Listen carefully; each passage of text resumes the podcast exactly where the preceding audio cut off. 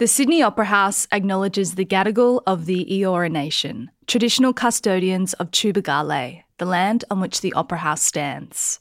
We honour the long Gadigal history of gathering and storytelling and acknowledge the strength and resilience of First Nations people and communities, past and present. We're talking about one of the greatest theatre actors alive. You know, I felt like just a general tennis player, and then you're throwing me on the court with a Federer or even a Serena Williams or what have you, and all of a sudden it kicks in. Hold on a second, I've gone from training practice person to someone on the court with the highest level. And so, of course, there's a level of nerve, but a level of excitement. Hey, I'm Courtney Ammenhauser, and this is Up Next, your ticket to the most exciting artists and performers coming through the Sydney Opera House doors. Some check, some check. One. Join me backstage as we chat to a spectacular lineup of artists who are making waves on one of the most iconic stages in the world. Together, we'll uncover who's up next and how this moment in time is transforming the next 50 years of arts and culture.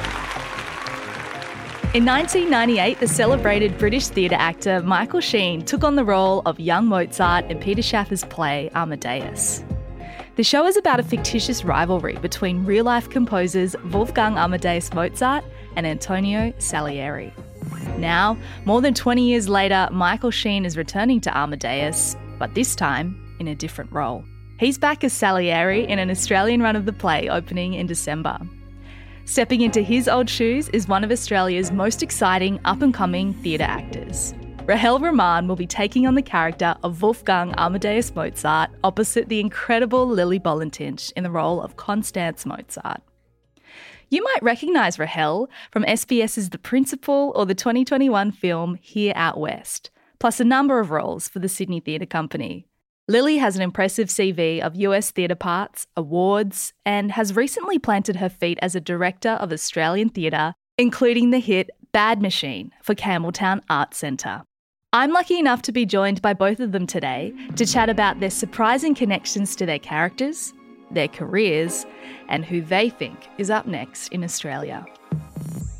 Hey, my name is Rahel Romahn. I'm playing Wolfgang Amadeus Mozart. I'm Lily Balatincz, and I'm playing Constanza Mozart in the Sydney Opera House production of Amadeus.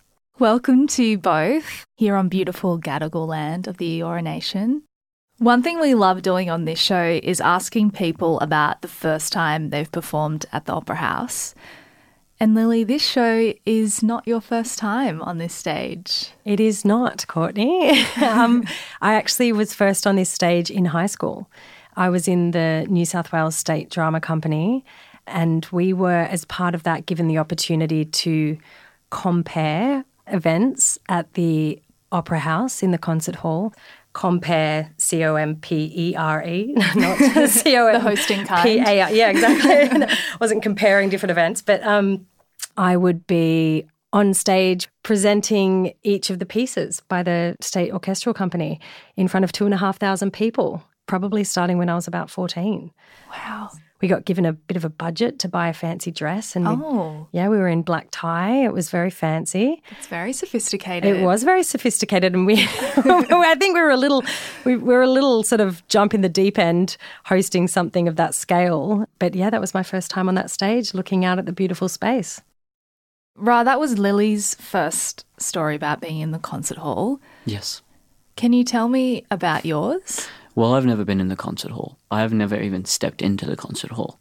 So this is very exciting for me to be able to smell it and feel the temperature and be able to walk around and exist in that realm. I have, however, performed at the Drama Theatre in the Sydney Theatre Company's production of Midsummer Night's Dream, which Kip Williams, the now artistic director, was amazing enough to grant me that opportunity. I played the very, very small role of Snug the Joiner and a fairy. Now, Snug the Joiner is one of the mechanicals in Midsummer Night's Dream, one of the play actors. And yeah, it was a really fun time. It was a great way for me to learn about how the theatre works. Yeah, that was my first time. Can you tell me about the first time you discovered your passion for acting as a child? Yes. When I was younger, I was extremely isolated and bullied, and I found the mirror uh, as a form of escapism. I would sit in front of the mirror for hours because I was quite isolated from family and friends, and I would use the mirror. I would do different accents and voices and faces, and I would exist within the realms of the many different dimensions that I could have possibly been born in, so that I could bear the weight of existence. Yeah, wow. I found an enjoyment in that escapism. You know, I, I didn't feel as though I was shackled to my my physical being. I was able to explore spiritually what it was to be other people and other people's adversities and vicissitudes that they faced, and I found that uh, an adventure. So uh, yeah, once I discovered that form of, of artistry, I very much plunged into the depths of what that was. Yeah. A number of your roles, Ra, like the principal and Here Out West, are set in Western Sydney, and you grew up in Parramatta. Mm. How did you bring your connection to Western Sydney to these roles? I came here when I was three and a half years of age as a refugee from Kurdistan, escaping Saddam Hussein's genocide, and grew up pretty much in the Parramatta region. And um, I grew up in a particular environment of multiculturalism and, and, and an amalgam of different ideas and thoughts, but kind of in a in a peaceful, tranquil existence. I feel as though I mean I'm a pretty out there kind of person. I feel as though the soul and the physical vessel are two separate things, and this physical vessel, which to the outer world is a Middle Eastern young Middle Eastern guy who looks a particular way, is the vehicle that I've been given to drive. And within that vessel, I've experienced particular things in a particular way and the roles that I get are very much in line with that. And when I get the principal or here out west or any of the other multiple roles that I've played in the same world of a young Middle Eastern character who's usually angry, misunderstood, you know, confused, which you know is, is quite. I, I like I like playing those those kind of feelings, whatever the culture may be. I was able to bring that level of history and uh, experience to those roles, and, and and attempt to find very subtle you know differences between those roles so that whenever I played those roles they wouldn't always come out the same. So you wouldn't watch any role that I play twice and go wow he's literally playing the same role. No each of these people as as similar as they may seem to the to the outside eye are very nuanced and complex and different individuals and I was keen to be able to shape that sort of difference. And how important to you are those characters and those portrayals? Very important because there are there are people of my descent out there that feel absolutely alone and scared and worried and isolated. The same things I felt when I was young, and I want to be able to show them there's a different way of exploring. There's a, there are multiple ways of expression to be able to to showcase your inner vulnerabilities without being afraid of the judgment that comes along with it. Lily, you got your big break in New York City. How did you end up living over there and, you know, living every actor's dream? Oh gosh, so it I was actually I did an undergrad degree in film, but I just couldn't quite shake this this desire to be a performer that I'd had from when I was about 3 years old. I started out as a dancer and then I moved to poetry recitation and verse speaking training when I was 5 and I auditioned uh, one last time for NIDA, was not successful and on a bit of a whim booked an airfare really spur of the moment and then found myself in New York auditioning for Juilliard and NYU. Wow. I got through to the callbacks, but I didn't get into Juilliard, which in the end I think was the right thing because um, different programs have a different sort of energy to them. And I think I suited NYU. I ended up being taken by the hand by the person who I was auditioning for for the undergrad program. And she said, I think you need to go to the grad program, which I didn't even know existed. And I got a callback and I got offered a place, um, one of 16 people out of about a thousand auditioning. Wow. Um, so it was, yeah, it was a bit of a surreal moment. And that was how I ended up on the other side of the world, not knowing anyone. After you left New York, you moved away from acting and into directing. Mm.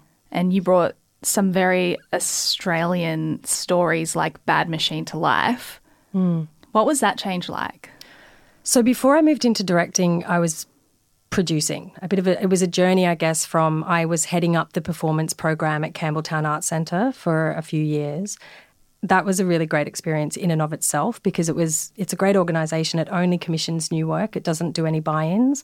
So it was learning about sort of different parts of the performance world than I had ever been exposed to before, such as contemporary performance, contemporary dance, performance art, even.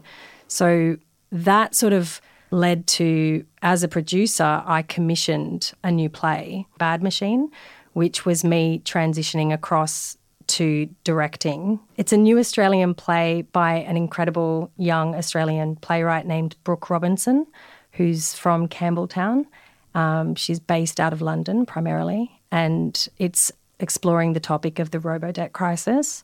She and I came together. She's worked mostly in London. I've worked mostly in New York, and we had this sort of impassioned discussion about you know, if we were in London, if we were in New York, there's no way we'd be able to make the first artwork about this topic because there'd be seven existing plays. And we found it sort of bewildering that there was no art form actually that had been exploring it as yet. So we kind of jumped in and, and made a work that was looking at the human impact of these large scale, high level government decisions and the very real effects that they have on people just like you or me.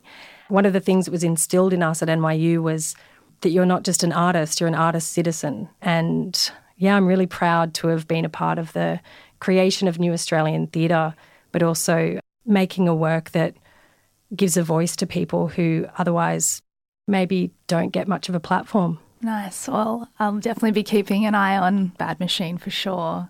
Rahel, can you tell me a bit about the behind the scenes of Amadeus? I'm keen to hear about how it felt when you got the part. My agents told me that that this particular production of Red Lion and Opera House had been searching for four months to find the actor or performer to be able to bring to life Wolfgang Amadeus Mozart. And I was quite interested. I, I, I mean, I'd I'd never thought that I would be the candidate to play the role of Mozart. I never even thought it was a possibility. I don't know why, because upon reading it, I, I thought, wow, myself and this character are quite similar. Not in the levels of genius. I'd like to stay humble in that regard, but in the levels of eccentricity and passion. You know, um, I feel that connection to, to, to Mozart. And when I got the audition, um, my agent was like, please, you know, take this seriously, learn your lines. I said, have I ever not? You know, and so once I got the audition, I read the two scenes that I was meant to do. One of them was a raunchy escapade into the sexual desire, and one was um, a passionate connection to a godlike genius existence. And I thought, wow, two extremely different scenes that would be great in any school or role and uh, I learned those two scenes. I just understood the character. I understood the musicality within it. I understood the pain. I understood it on a particular level that I just was dancing at the joy because my favorite part of performance is to break down and analyze the dialogue and the scenes and the thoughts, the thoughts in between, the birth of thoughts, the revelations, the inner circle, outer circle, and greater circle. You know, I just, it was exciting. And when I learned it, I went in there and I absolutely was like a child in a playground. Wow, you're really painting a picture of, of that moment. I wish yeah. I was in the room. It, it sounds so exciting. joyous. Yeah, it's always yeah. fun. Yeah. You mentioned a little bit about the eccentricity that you saw yes. in the character and yourself. Mm. Were there other similarities between? Yes, uh, they call Mozart? him the tiny creature, and I myself have not of a tall stature or build. Those physical details uh, have I've also found a similarity.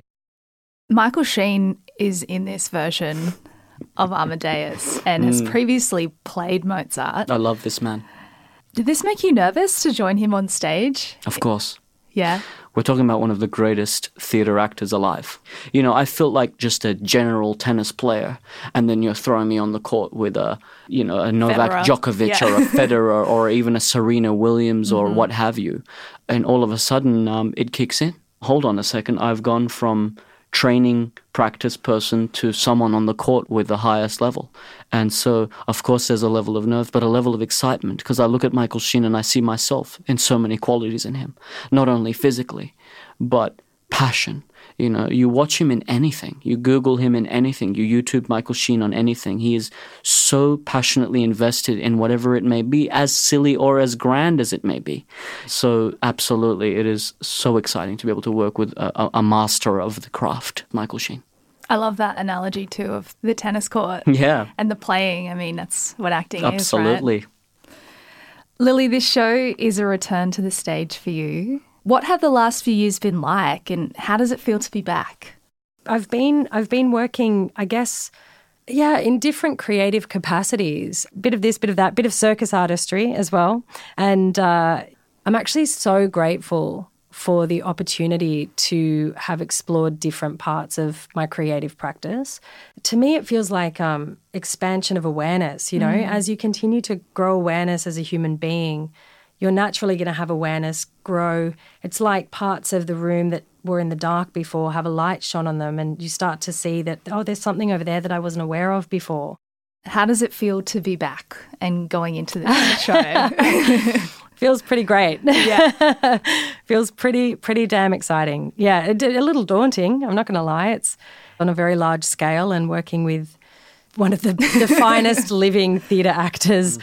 Yeah, it's a rare confluence of factors that comes together to feel um, almost fated, and it's definitely pinch me territory. Lily, your dad was actually born in the same town as Mozart. Is yeah, that right? Yeah. What yeah. happened when he found out that you got the role? Well, he um, he was over the moon, and the first one of the first things he said to me was, "Well, you'd better go to Salzburg for research." And my dad has always said that he would never go back to Salzburg. He's he was born there in a refugee camp and spent the first couple of years of his life in that refugee camp. So he's, you know, there's a lot of stuff attached to it for him.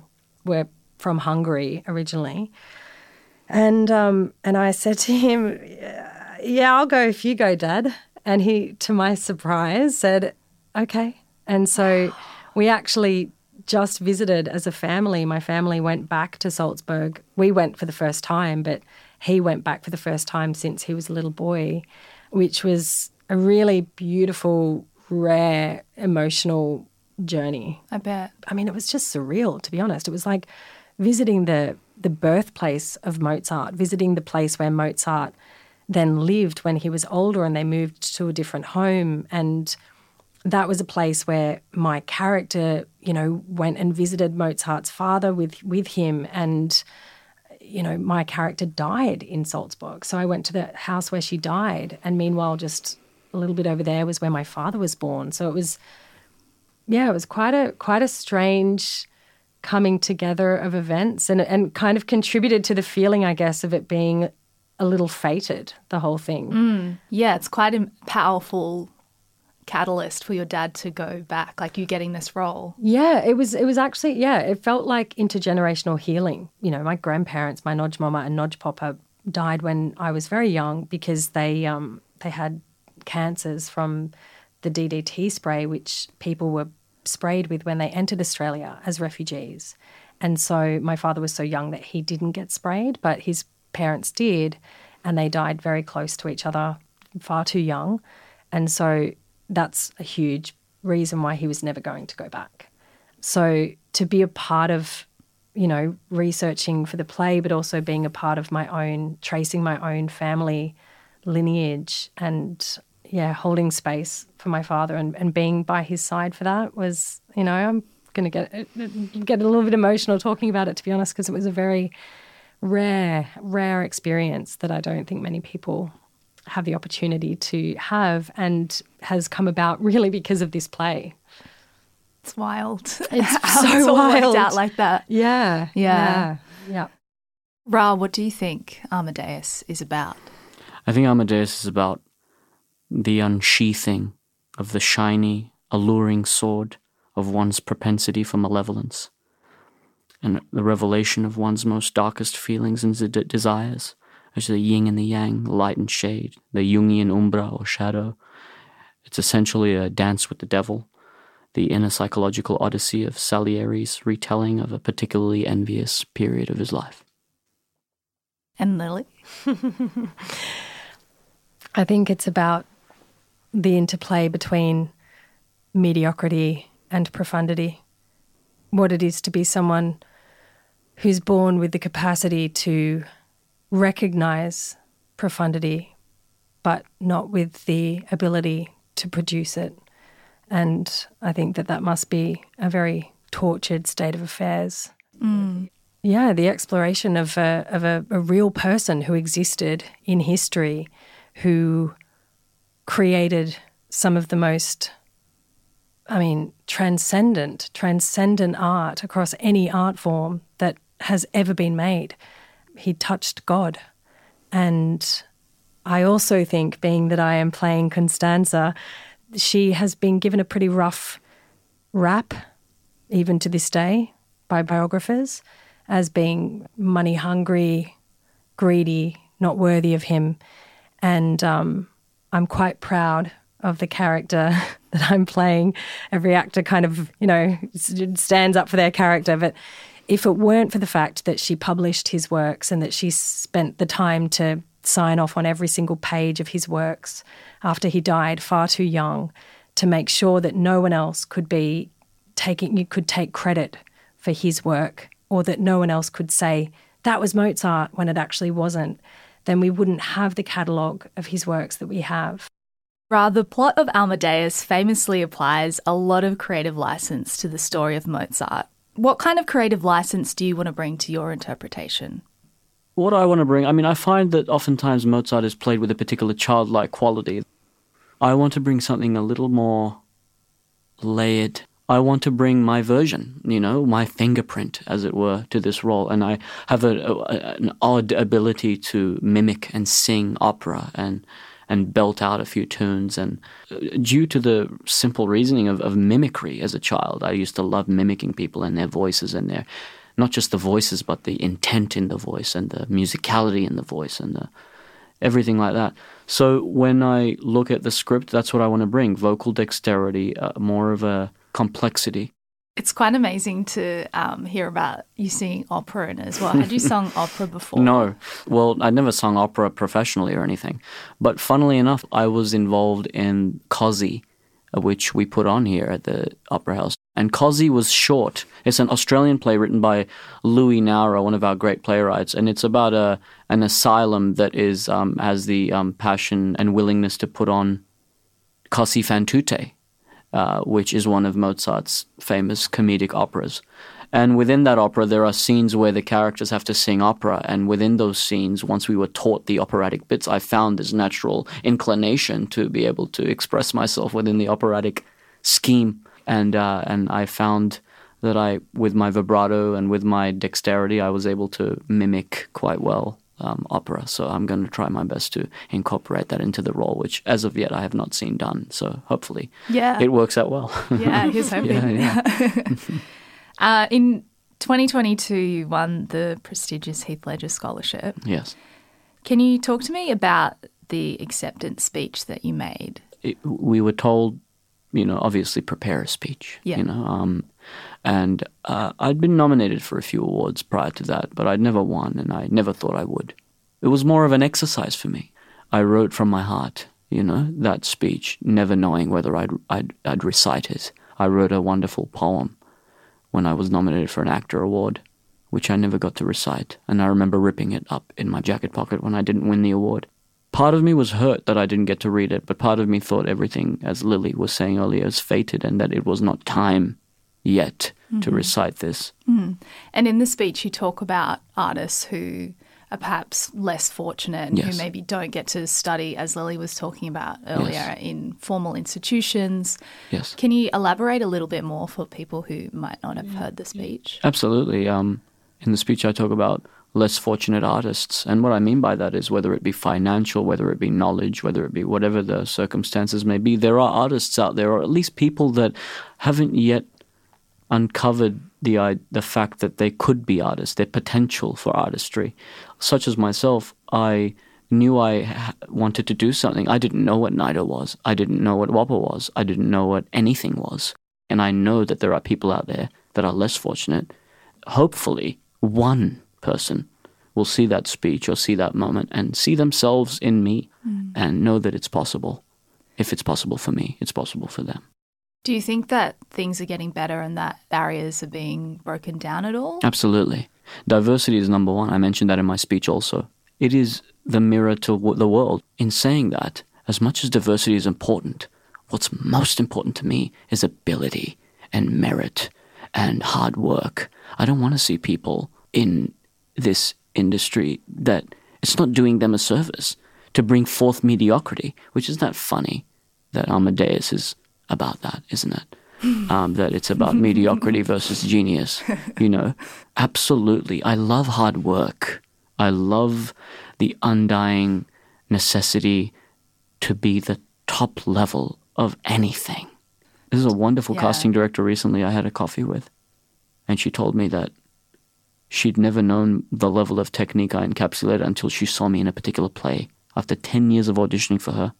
It's because I didn't get a piece of material that was that gave me the opportunity to showcase what I could do. Yeah. And then she came and saw me in a play and then goes, "Holy moly, this guy has a technique that I've never been able to see at work."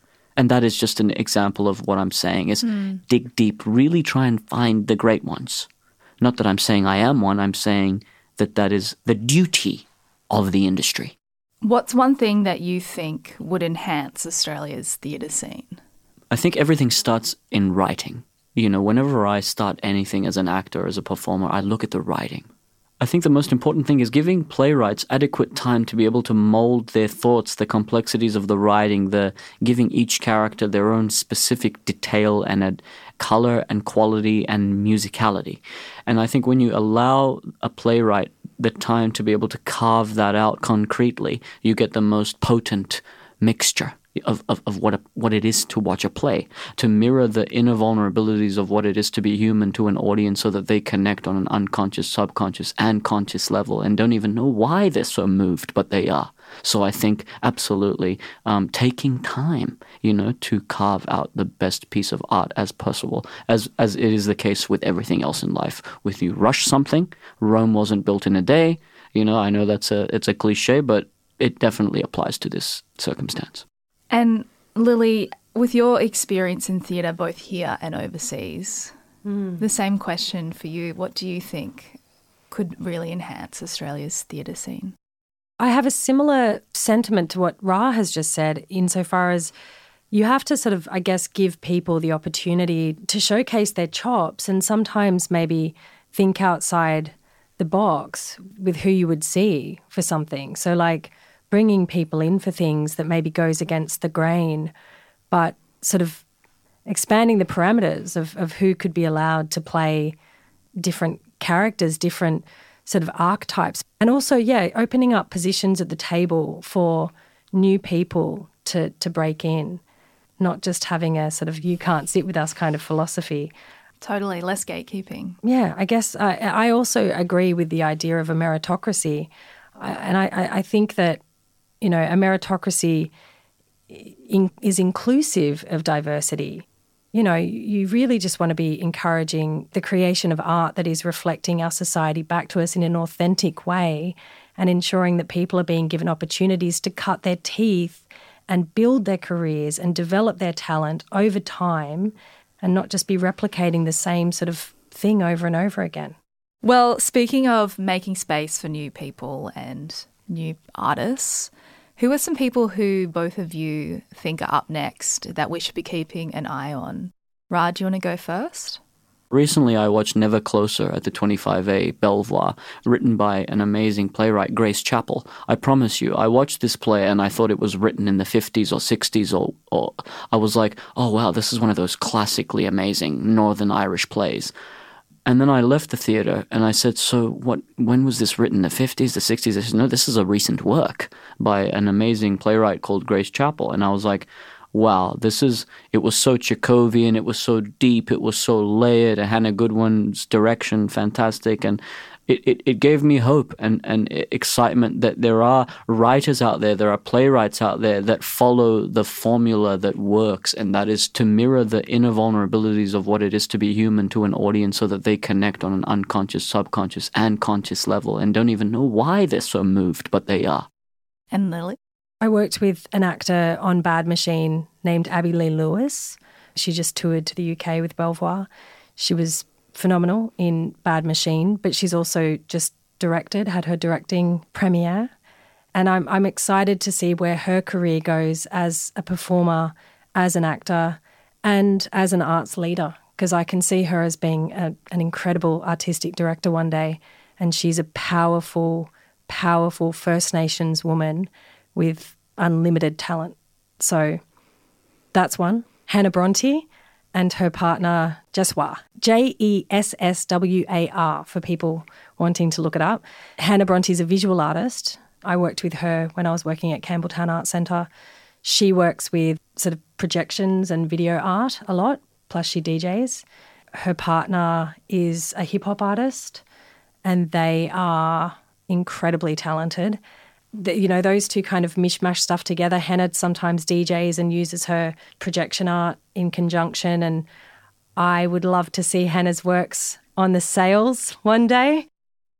Victoria Pham, she's uh, she actually performed here recently with um, James Nguyen. They did a, a work at the Opera House, and it's about their exploration of the Dong Son drum. They're both Vietnamese Australians, so they kind of um, these drums that have been taken out of Vietnamese culture and put basically into museum archives in Western countries. They've taken it upon themselves to start buying these drums, which is so incredible.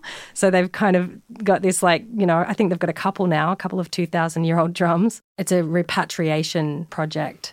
And she's just a force of nature. I mean, talk about the future of opera at the Opera House. She's went to the con. She's a composer, a musician. She's doing her PhD in archaeology at Cambridge at the moment. She is one of the kindest humans you will ever meet and just a force of nature. I don't know how she fits it all in. Doing the most. And the next thing she's she, we we met for coffee recently and she said, "I think I'm going to do an opera next." And I was like, "Of course you are, Victoria. of course you are." So anyone at the Opera House wanting to program, watch those spaces. That was Rahel Romahn and Lily Balatincz, performers in the new production of Amadeus opening at the end of this year. In the next episode, we'll be hearing from singer songwriter Ngaiire. I just feel proud. My mum flew in from PNG a few days ago to come see it. And I said, Mum, how are you feeling about all this stuff? And she was just dropping me at the Opera House. she just burst out crying. And oh. she was like, I've always wanted to see a symphony orchestra and to be able to see it with my daughter is. And she just couldn't get the words out. She was just a mess. I'm Courtney Ammenhauser, and this has been Up Next, a podcast from the Sydney Opera House. From Audiocraft, the show is produced by Bernadette Fung Nam Nguyen, mixed by Glenn Morrow. Executive producer is Selena Shannon. From Sydney Opera House, Head of Digital Programming is Stuart Buchanan, and Digital Programming Coordinator is Georgia D'Souza. The Up Next theme music is by Milan Ring. Subscribe wherever you listen to podcasts.